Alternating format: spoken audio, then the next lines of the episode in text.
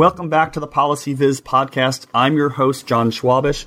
On this week's episode, I'm very excited to have Lilian Coral, who is the Chief Data Officer for the City of Los Angeles, join me on the show to talk about the importance of open data and how cities mm-hmm. use open data. And we're going to talk a lot of different things about mapping and uh, different topics that, that LA is working on. So, so I'm really excited to have this conversation. So, Lilian, welcome to the show. Thanks for coming on. Thank you for having me, John. Happy um, to chat data and mapping. yeah, it's going to be great. Um, thanks so much for coming on. So I have a, a bunch of questions for you about uh, how LA uses uh, open data and the portal that was created. But before we do that, could you talk a little bit about yourself and uh, your background and what you and the city have been doing to open up data to more and more people? Sure. Um, so my background actually is a little bit um, untraditional to your typical chief data officer in that I actually uh, most of my career was spent in public policy and advocacy, and then about eight years ago I started to transition towards data and technology in the public sector. Um, so focused a lot on public health and human service systems. And that's where I really started to see how, especially after um, the release of the first iPhone, how people were adopting that technology, especially low income communities, and then really trying to think through how does government make better use of those systems so that we could actually be more effective at delivering public services. Um, so that's a little bit about my background now as the chief data officer for the city of Los Angeles. What my team and I have focused on is one on executing the mayor's vision of a data driven city. Um, so we focus a lot on working with city departments and civic tech partners, uh, academic institutions in using our data and in supporting the you know the the wider use of data analytics and data science to solve city problems. And then the other thing um, that we're really focused on is really making sure that we're publishing the best um, city data and the most high quality city data. So right now we have a total of 1,100 data sets. That includes things from operational data to anything that's geospatial, so assets um, that the city owns or has, like every street light pole that we have, where it is, what kind of um, pole it is, to like where every crime is in the city, et cetera. So we we do a range of data, and then um, we also do a, some financial data as well. Um, and we're constantly working again with civic tech partners, um, private companies, and the city to make sure that we're leveraging that data to build what we call, you know, digital tools, digital services that, again, are all focused on improving uh, the quality of life of citizens and the way that our city provides public services. With all the data that you have, I mean, it sounds like LA has a lot of data and a lot of it's being put into the open data portals being put out there. Um, was it hard for you to come in there, and was there a culture that needed to be changed? And if so, how did you go about trying to change that culture to make it more focused on opening up the data?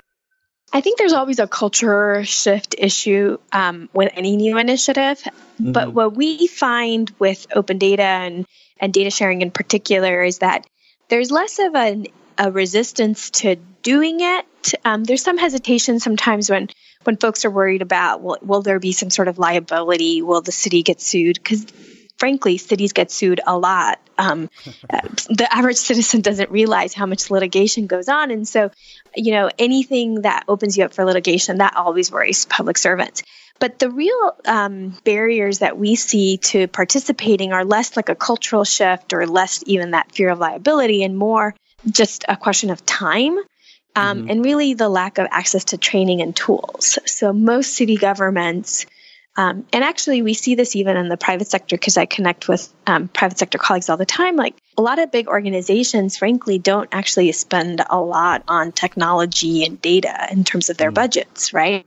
And so what you tend to have is just a real strong, especially now because technology's so um, it's so rapidly evolving and changing and new tools and new so it's really hard to keep up especially in the public sector where it takes there's even less resources and it takes so much to be able to write up a contract or, or get a lot of stuff through that it just takes a lot of training access to you know new tools and then just even time because there just yeah. isn't a lot of like growth in public service staff so um right. so that to me i feel is like the biggest challenge and it's less an issue of like i don't want to release data right so what strategies have you tried to employ to you know get over that hump?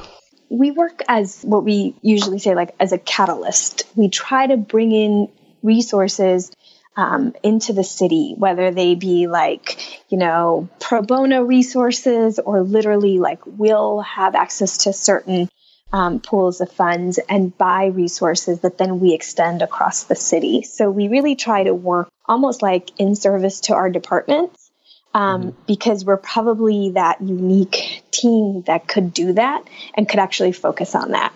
So, um, for example, with our Geo Hub, um, we noticed that one of the challenges with data sharing and even opening up data was that in order to like show the value of data, you needed to have some sort of platform that allowed you to share that data in a much more integrated way and coordinated across the city that allowed you to have like a private space for city employees to actually work on data um, before they even think about releasing it um, a platform that allows you to collaborate and to build apps um, mm. and even do analysis on it and so if if the city were to try to do that in the typical way, you know, they'd have to go through like this whole consensus building process and contracting process and all that stuff.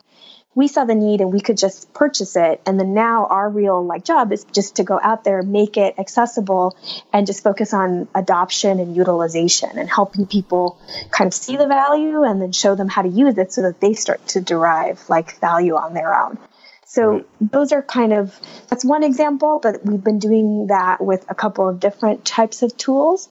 Um, and then similarly, like on something like data science, where it just may be like in a department, they don't have someone with the technical skills to, you know, do that kind of work. What we try to do is either help them do it um, through some training or hands-on support ourselves, or we actually connect them primarily to academic institutions that have that capacity so that the work can be done in, in partnership or collaboration with like an institute or or a professor or things like that. So, mm-hmm. so really try so, to provide resources. Yeah. So you, it sounds like you are trying to, you know, be the connector of all these different groups within yes. and around the city. Yeah. So how, so when you think about connecting individuals to the data, do you do you try to go through these other organizations or do you try do you also try to connect directly to citizens and say hey we're gonna we have this open data or we are gonna have this hackathon or this event you know come come help us work with the data explore the data you know tell us how we can improve the city yeah, so we do it um, through multiple routes. So definitely mm-hmm. through that first example, trying to connect people to like academia, institutions that are out there that are doing this kind of work. So do that one-on-one connection there. We've definitely done a lot of the hackathon and the civic tech engagement. Um, especially, you know, in the first kind of year and a half that I was here, we did, believe, about four or five major hackathons. And then now every year we run a hackathon for the National Day of Civic Hacking. So the next one's coming up at the end of September, and that one's going to focus on recycling, which is part of a huge campaign the city's running around increasing recycling in commercial and multifamily units. Um, so we definitely try to connect one on one with um, with individuals in the community. Um, mm-hmm. Hackathons have been really great at creating a lot of momentum. The next kind of level of engagement that we've done, and I think we've learned from the hackathons, is that there are a lot of interested folks wanting to kind of give of their talent to the city.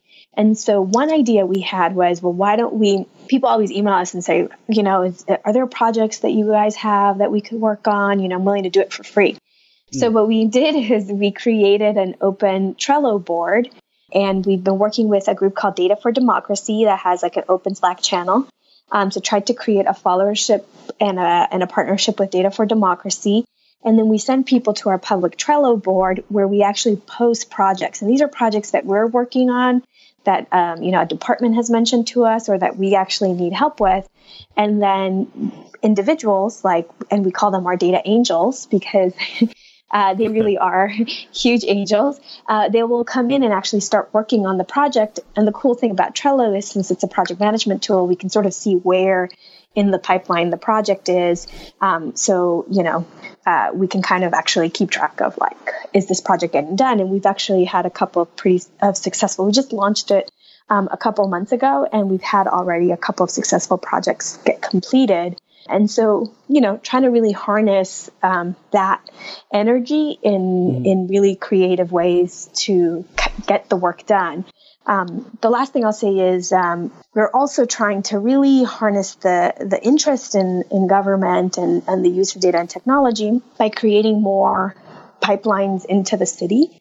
So this summer, we ran this program that we call our Data Summer Academy, um, which we're hoping we can run again at least once a year, maybe maybe a couple times a year.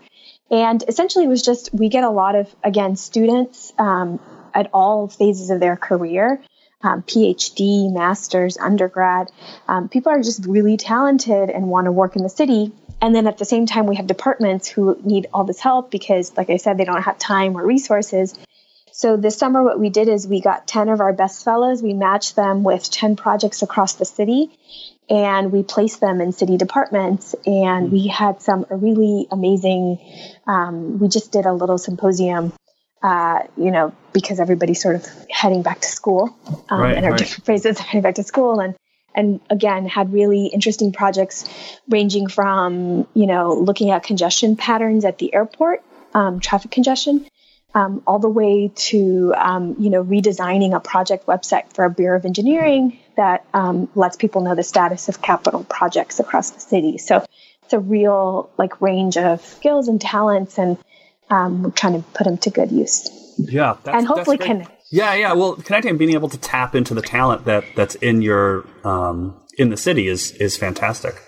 Yeah, um, and actually, people from across the country we had a guy from Michigan, a PhD from Michigan, um, and an undergrad from Harvard who oh, trekked all the way. Yeah, yeah, yeah. So well, I'll certainly really put the, the, the Data Summer Academy uh, link on the show notes, and if people want to, hopefully they they they'd be inspired to apply, and uh, yeah, get some get some more people involved. Um, that's that's great. I I wanted to um, shift gears a little bit and talk or get your thoughts on um, the the relationships of the type of people who are working on the data and for whom those data are trying to help or the you know the the neighborhoods or the lives it's trying to affect. So have have you thought about what I suspect, and I could be wrong, but what I suspect is sort of an imbalance between the kinds of people who attend the hackathons and work with the data versus the you know how that data is helping certain people. So you know, poverty, for example, crime, uh, you know, uh, people coming out of prison or jail, or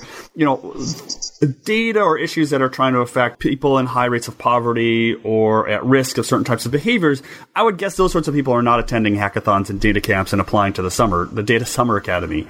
Um, and so, I guess my question is twofold. First, is that is my intuition maybe right? Um, and if so, how do you think about that imbalance between the, the two camps, the two groups? So I think the intuition is is right, although I will give a caveat that I think in Los Angeles in particular, we've been really heavily invested in making sure that our hackathons and our civic tech community is representative of, of the city's population and its own diversity. Um, and we're we're really fortunate that for example, in South LA, we have organizations like this group called Urban TXT, um, which is Teens Exploring Technology. And that group is focused basically on training young men, uh, African American and Latino um, men, I think um, mostly um, in the high school age range, teaching them not just how to code, but to, to actually participate in different aspects of the technology development process um, and and gain skills and gain um, on the job experience and mentorship, et cetera. So we're really lucky that we have groups like that that participate in the city that have their own hackathons as well. Um, but I think in general, you're right. I mean, we don't have, I would say, you know, nationwide. Sometimes you don't have the neediest of people involved in these activities. And so it's really important to kind of engage them. What I would say is that I think what we need to remember is that data needs context in order to become meaningful, so that it's, really a, an onus on us who are working in the data space to make sure that if we're trying to solve a problem, that we actually go out and really engage with the folks that are kind of living that that problem and really understand what the data is trying to tell us. You know, data really is just a fact, and so mm. I'll, I'll use the example of you know X percent of illegal dumping is happening on this one street. in order to do something about that fact, you actually have to go out there and really understand what's going on in that street and why the dumping is happening there and not in the next street over. And that's when you have to engage citizens. You can't just really sit behind a desk at City Hall and crunch a lot of numbers and, you know, pretend to know exactly what's happening in the street. So for us, I think there's a couple of ways we try to do that. One is we try to create these digital tools that are really about helping our operators, decision makers across the city solve those problems. So the data is really an enabler for them to be able to go out and connect at the local level to understand how to like come up with actual solutions. Um, the other thing we try to do is we really rely on the power of mapping to really understand um, what the data is telling us and the context of the community. Um, so we have found that mapping allows you to then layer a whole bunch of information to really understand again why on that one street segment there's a lot of illegal dumping. And it could be that one that street segment actually is a freeway underpass right? And so maybe that mm-hmm. makes it easy for people to come and, and dump. Um, or it could be that too like in that neighborhood people don't know about our public service 311 and that they can call and get their you know big bulky items picked up for free um, and so, and we can track that by looking at all, where all the 311 calls are coming from, and we can see, oh, this street with high dumping doesn't have any 311 calls. So mm-hmm. maybe it's an outreach issue. So the data kind of helps us understand things and, and enables us to do better, but it's really important to connect to the community and then to use things like mapping and context awareness and demographic information to really understand what that piece of information is trying to tell you. Yeah, it's interesting. It's the way you frame it. it's a great framing. Is you have some data and you use the data to create a tool that organizations and individuals on the ground can use to actually affect change. Um, mm-hmm. As opposed to saying we have some data and that you know we do something with it and that's the end of the game. Whereas there's this additional step that needs to be taken. You mentioned mapping. So, can you talk a little bit about the tools that you use uh, or that your teams use when it comes to visualizing data and using data? My sense is that some of the mapping tools uh, lag behind, or the development of mapping tools sort of lags behind a lot of the other, you know, data analytics tools and the data visualization tools.